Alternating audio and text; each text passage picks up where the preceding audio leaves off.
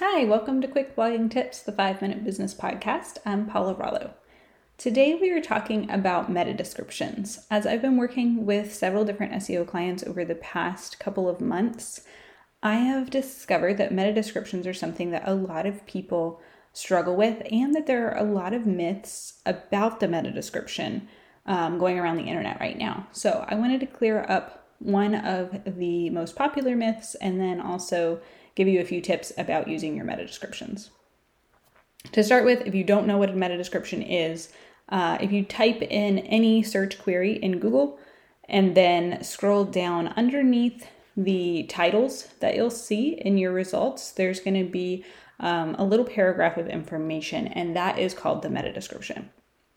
If you're using uh, WordPress and you have the Yoast plugin, which I strongly recommend that you have the Yoast plugin if you're using WordPress, you're able to put in your own meta description um, through Yoast. And I know that other platforms also have um, a similar thing where you can enter in a meta description per post. And here's where the confusion comes in because what I've heard um, people say is that Google will fill this in for you. So you don't need to put in your own meta description because that will give Google the opportunity to choose the best thing from your post and put that in um, for you, kind of by user, what that user would be interested in, what they might click on based on their previous um, interactions on the web.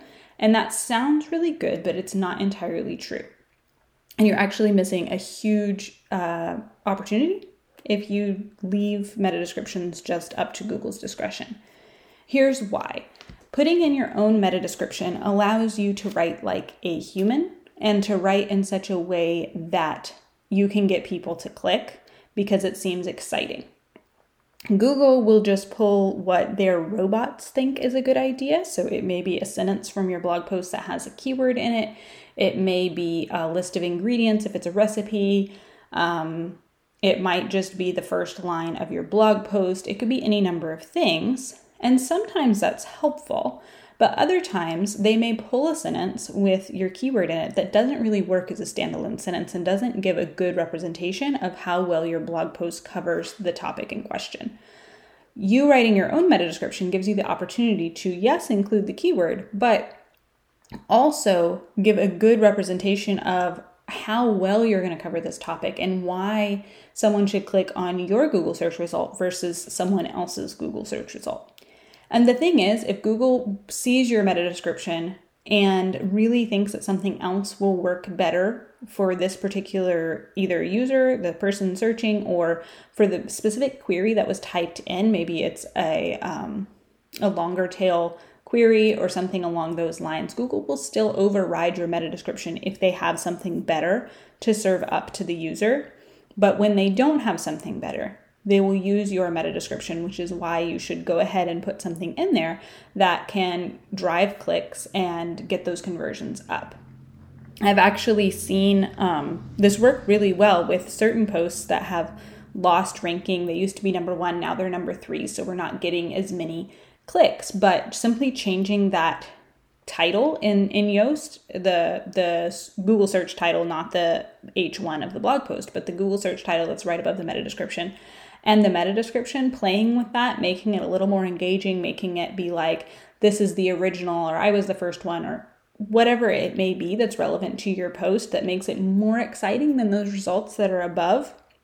And we've actually seen clicks increase by almost 50% on some posts that we've had trouble with keeping in the number one slot. We're still ranked number three, but we're getting double the clicks that we used to in that number three spot because our meta description and our title were changed and adjusted and made more engaging. So, this is a huge opportunity that you have to put your best foot forward in Google. And don't worry, if Google has something better for a specific user, they will still override your Yoast query, which is it can be annoying because if your meta description is, is stellar and you know that it converts and then Google chooses to override it, that's irritating. But also, if there's a good opportunity, you can rest assured that Google will go ahead and give you that opportunity by listing out a different question that you may have answered in the post that's more relevant to a specific search.